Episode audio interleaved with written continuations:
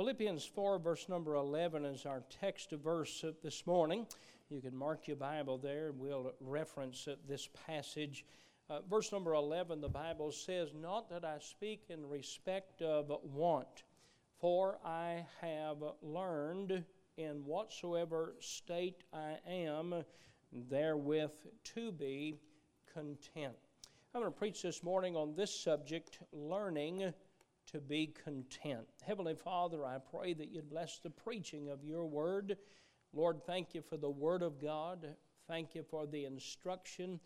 May we hunger not to find a church that would fit us.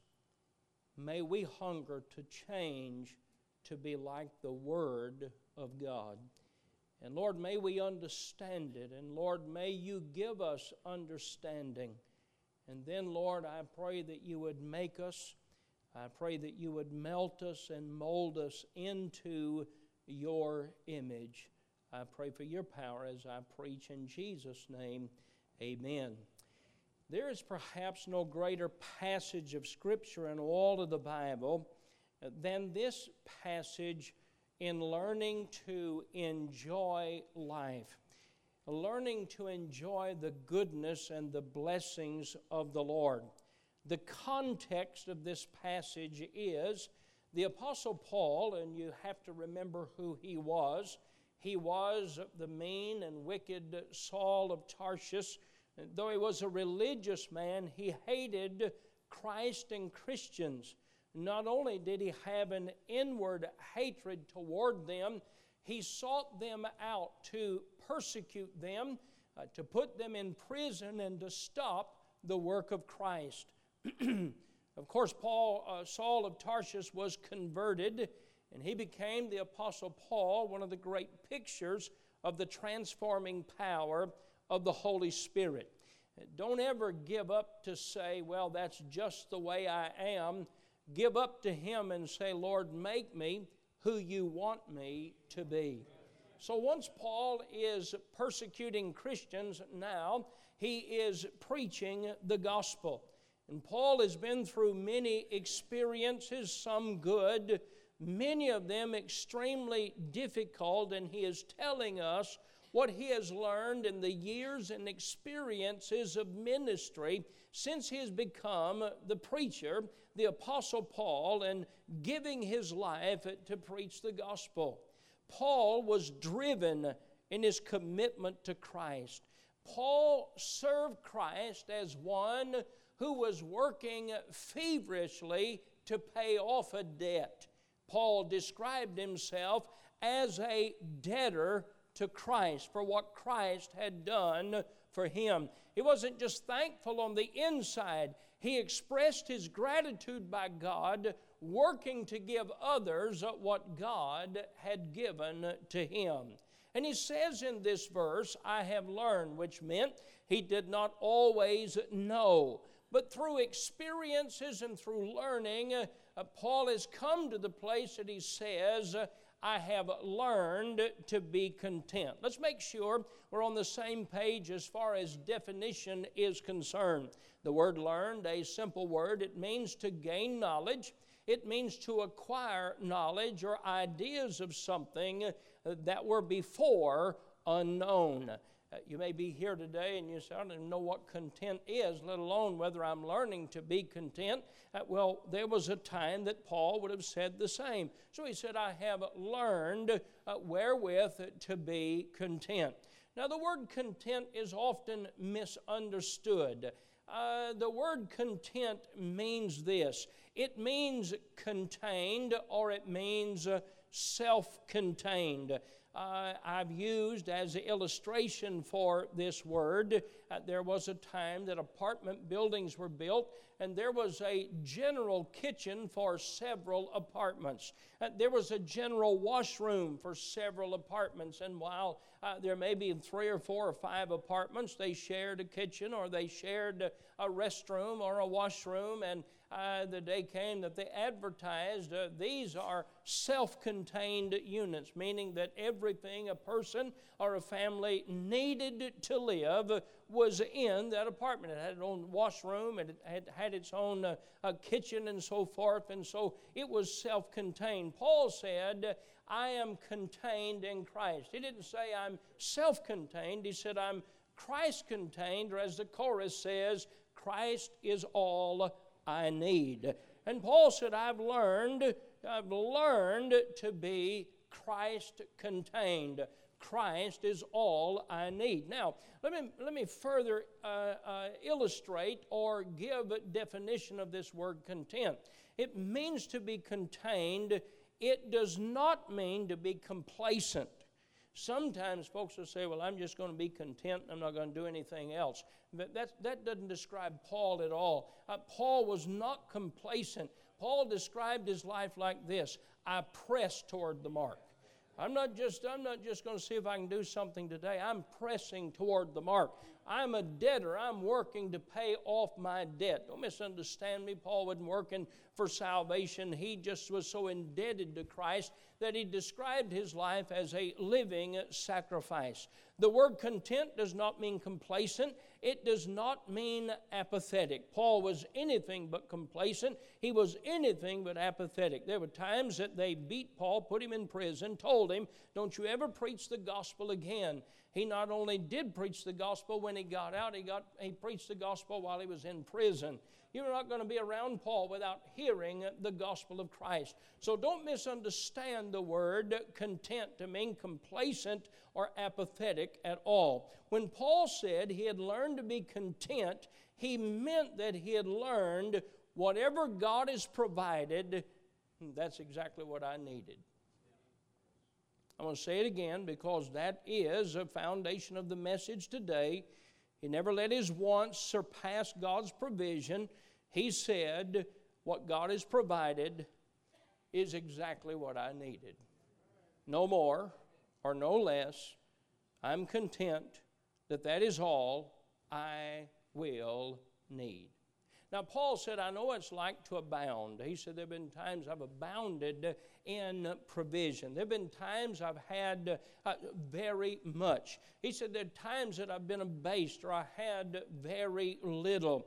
Uh, that meant that uh, uh, Paul's contentment was not in the amount, whether great or small. It is that he had learned what brought contentment was his decision that what God provides is what I need. Are you with me this morning? Amen. Understand what I'm preaching this morning. Paul said, I wasn't content when I had a lot because I had a lot. I wasn't content when I had very little because I had a little. I am content that whatever God gave me is exactly what I needed right then. Let me give you a couple of illustrations. Some years ago, a successful businessman who had attended our church a few times and uh, had watched a television program, he made an appointment to see me. And uh, we, we chatted for just a few minutes, and then he began by commenting on my joy and happiness. He said, uh, you're always, even when you preach against sin, uh, you're uplifting, you're positive. And he said, I I, I admire that. And he said, I think I know uh, where that came from. And he analyzed my life, and then he said, uh, I've grown up in a wealthy family. He said, I've never known want for anything. He said, my college was paid for. I could drive whatever car I wanted to drive. My business has been successful. And then he said this. He said, as a result of having wealth and never having to live by faith, he said that's been a handicap, and that's kept me from knowing happiness. He said, I wish I'd grown up like you, simple and even poor, and learning to pray for God to answer prayer. I said, oh, let's trade places then. He didn't think that was the answer either. Uh, and, and, and I told him, I said, I don't believe that's true at all. I, I don't believe that's true because Job uh, was a wealthy man, and yet he knew the joy of the Lord. Abraham was a wealthy man, and he knew the joy of the Lord. I've also met folks, and I'm thinking of folks uh, uh, that have come to see me, and they talked about things that they would like to do. Uh, they talked about things in ministry, things in church, things in life. I wish I could do this for God, and I wish I could do that for God. But then they said, I've always been so poor, I haven't ever been able to do anything for God. And I don't believe that's true either. I, I don't believe either one of those are true. I've had the privilege in life, and especially in ministry, to meet many people from all walks of life. Uh, I could name some of them that I have met, that uh, some the world know, uh, some nobody knows outside of their own family. I've met many poor people. I've been in third world countries. I've been in places in America uh, that are as poor as a third world country. I've been in places that just uh, folks were as poor as you could imagine. I've also met with many wealthy people. I've been in some uh, houses that look like motels to me. I, uh, I've been in uh, horse farm mansions and various places, and I've met people of position of power and prestige. Now I want you to hear what I'm about to say.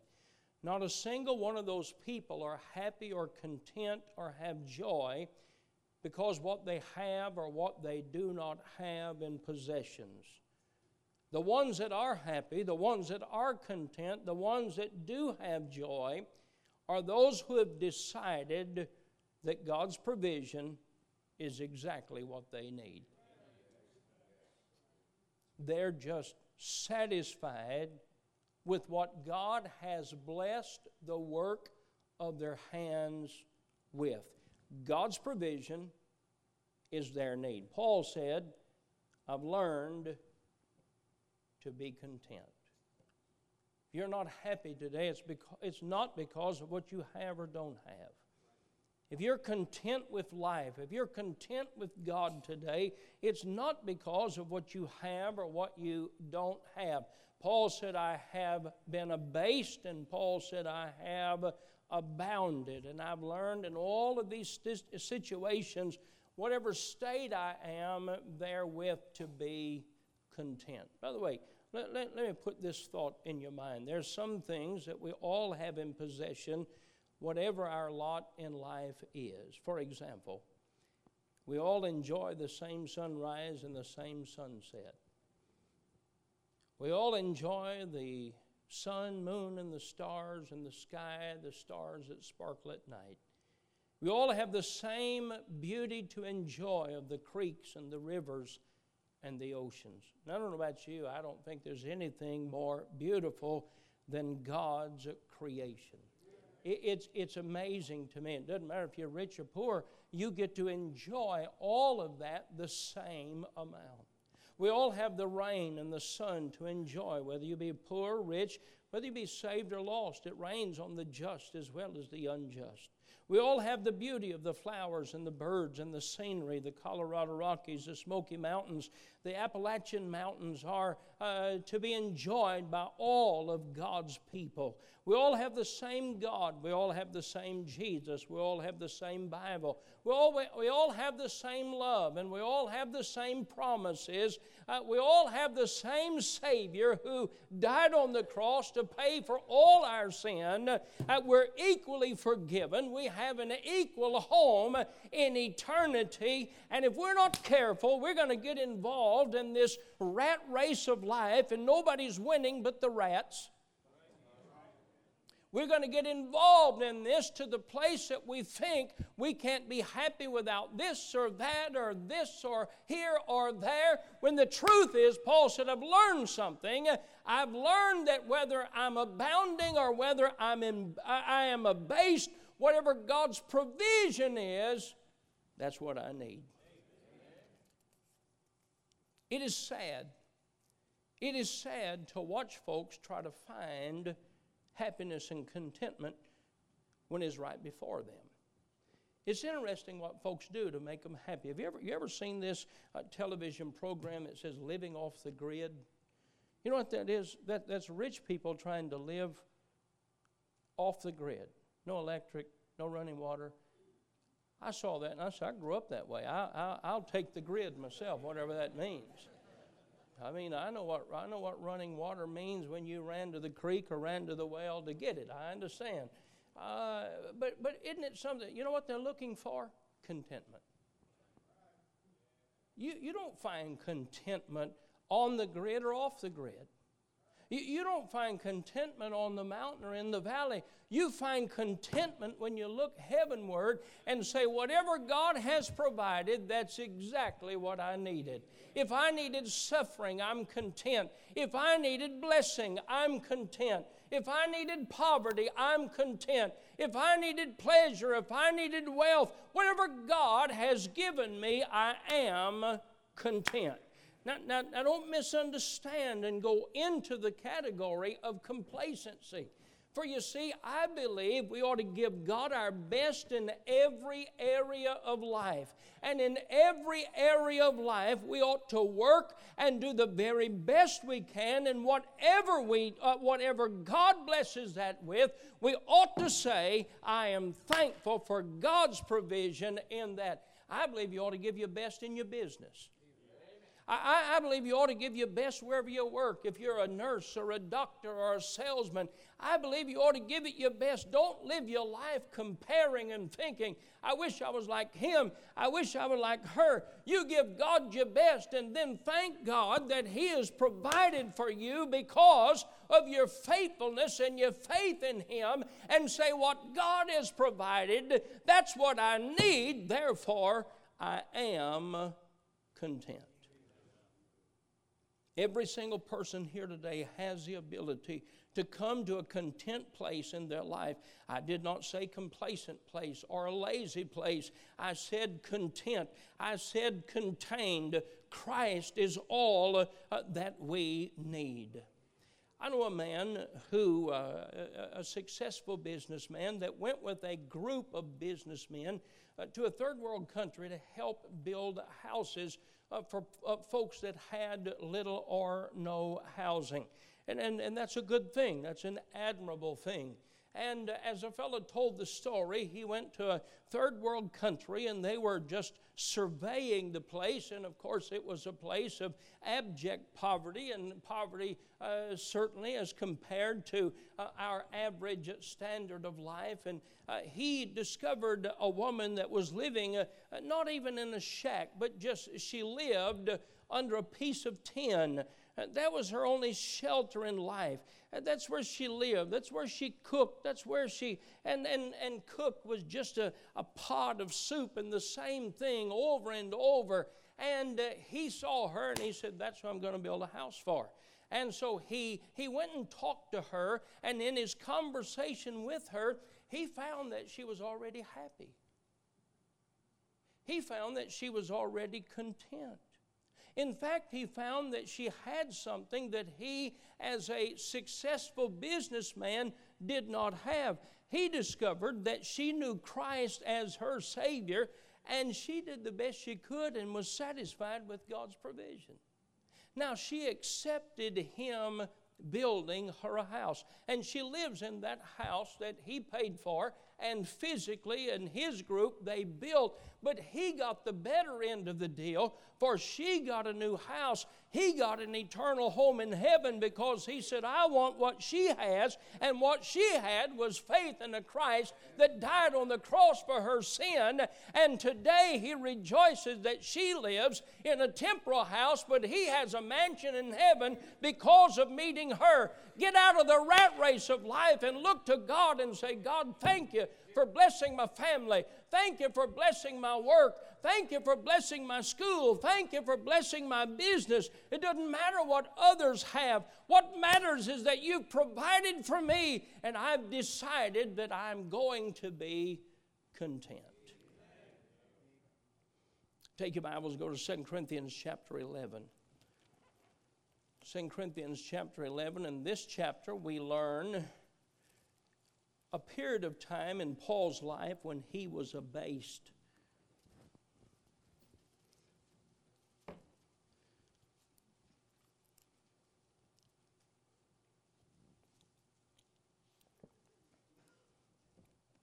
in, in Second Corinthians, I'm in First Corinthians, Second Corinthians chapter eleven. I was waiting on you, now you're waiting on me. Go to verse number twenty-four.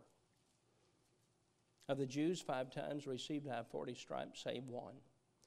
Thrice was I beaten with rods. Once I was, was I stoned. Thrice I suffered shipwreck.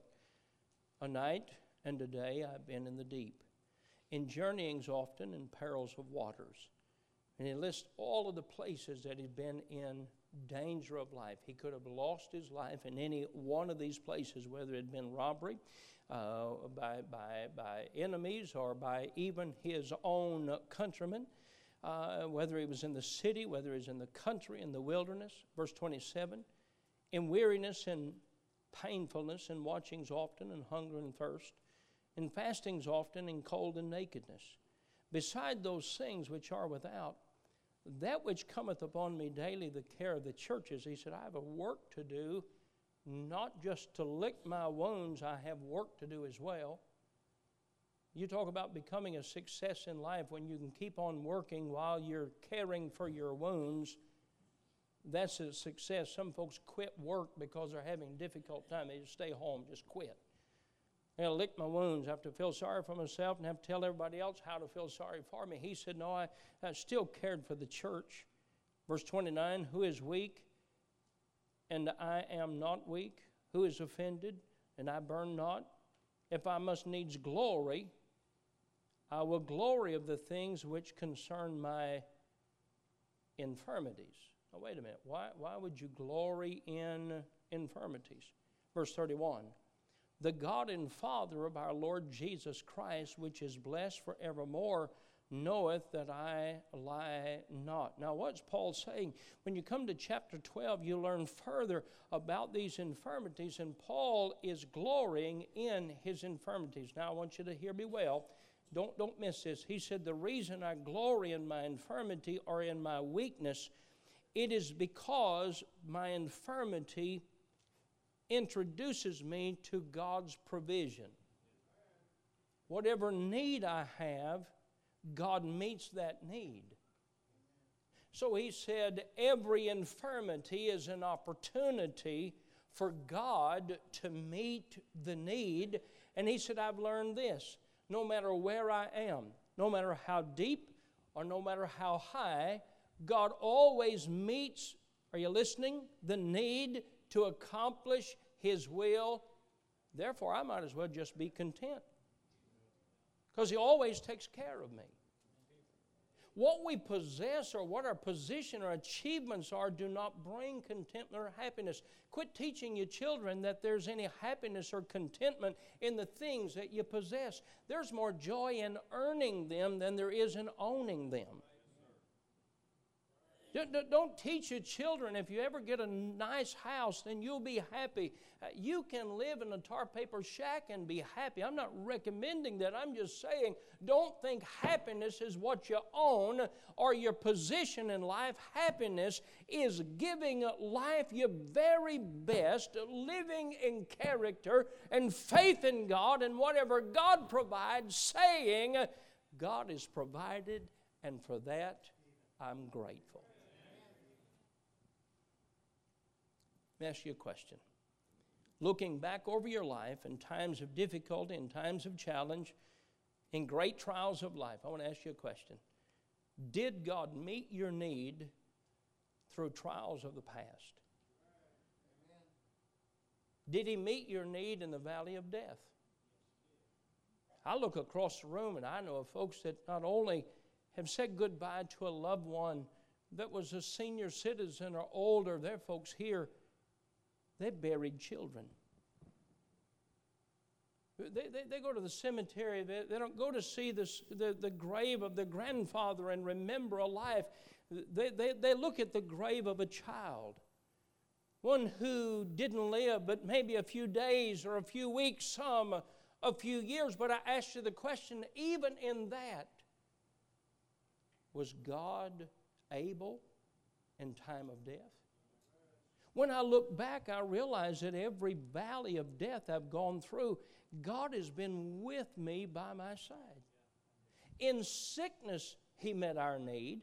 In financial difficulty, he met our need. In confusion and even failure, he picked me up and he carried me through. So if I have learned anything from the past of what God has done, it is foolish for me to doubt tomorrow. Paul said, I've learned, whatever state I am, to be content. God's always taking care of me. I'm very excited about our building program. Not a day that I don't walk around it and pray around it. It is not exactly what I planned, but it's better than what I exactly planned. It's better. You know why? Because, because God is taking care of it step by step, day by day. Every worry we had looking forward was a waste of time. Every doubt we have in a moment is a waste of time. Just keep giving it your best in life, marriage, family, work, walk with God, school, and thank God for what He provides you with, how He blesses you, and say, I'm going to live this life content. The songwriter said it well when he wrote the song Trust and Obey. Here's how he said it. When we walk with the Lord in the light of His Word, what a glory He sheds on our way. While we do His good will, He abides with us still and with all who will trust and obey. Trust and obey, for there's no other way to be happy in Jesus but to trust and obey. Not a shadow can rise, not a cloud in the sky, but, he, but His smile quickly drives it away. Not a doubt or a fear, not a sigh or a tear can abide while we trust and obey. Then in fellowship sweet we will sit at His feet, or we'll walk by His side in the way. What He says we, would, we will do, where He sends we will go. Never fear, only trust and obey. We can live there. We can live as the wealthiest person in the world, not by what we live in or drive, but by what God has provided. We're a mighty blessed people. Preacher, what do I have to do to learn to be content? I'm going to read five statements and I'm finished. Number one, realize that it is not what I have or do not have that gives contentment or peace. It's not what I have or don't have. This generation in America has more than any generation before. I think I could say we have more in storage than our grandparents had in life. I read the other day the statistic of the amount of money Americans spend to store stuff they don't have room for at home. And then, after they store it for an average of three years, they sell it for pennies on the dollar, and they sell it for less than what they paid to keep it in storage for three years. And most folks throw away things out of storage so they can store more stuff that's newer than the older stuff they had stored. Now, I, I, I read that report, and I thought, happiness is not what I have or don't have. Contentment is not what we have or don't have. Contentment is looking to heaven and saying, what He has provided, that's what I've needed, therefore I'm content. Number two, come to a decision that God's provision is your need. Number three, every trial is an opportunity for, for God to show Himself strong and sufficient. Expect it. Don't tell God what to provide. Just tell Him, this is my need. God will provide for that need. Number four, give thanks to God for everything you have in life. You ought to thank God for the sunrise and the sunset. Thank God for the beauty of all that we see. Thank God for your family. Thank God for the house you live in. Thank God for the car you drive, the shoes on your feet, the clothes on your back. Thank God. Tell Him out loud. Tell Him, Lord, thank You for this. Thank You for Your goodness to be. Uh, we're blessed people. Amen.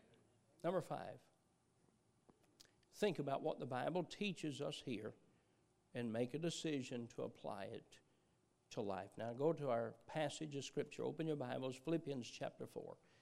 Let's look at it again. Philippians chapter four, verse number ten. But I rejoiced in the Lord greatly, that now at the last your care of me hath flourished again, wherein you are also careful or full of care, but you, th- but you lacked opportunity.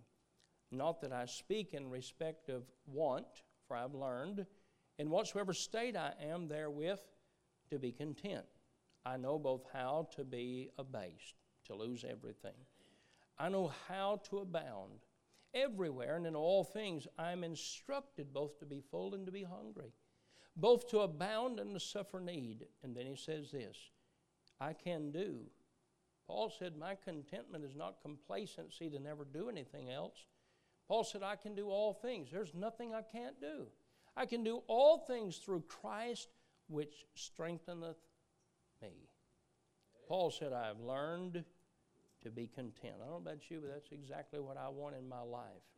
That's what I want in my home. That's what I want my children to learn. Don't, don't give your life chasing things that you think happy will make you happy.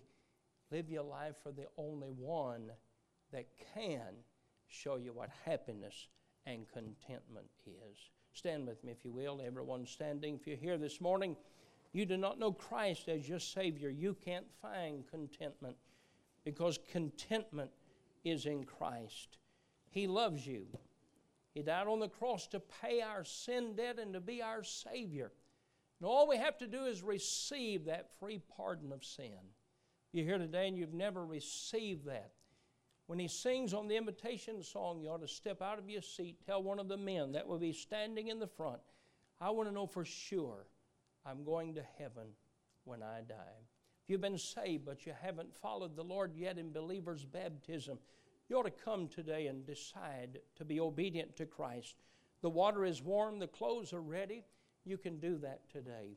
Perhaps you need to find a place at this altar and say, Lord, help me, forgive me for not being content.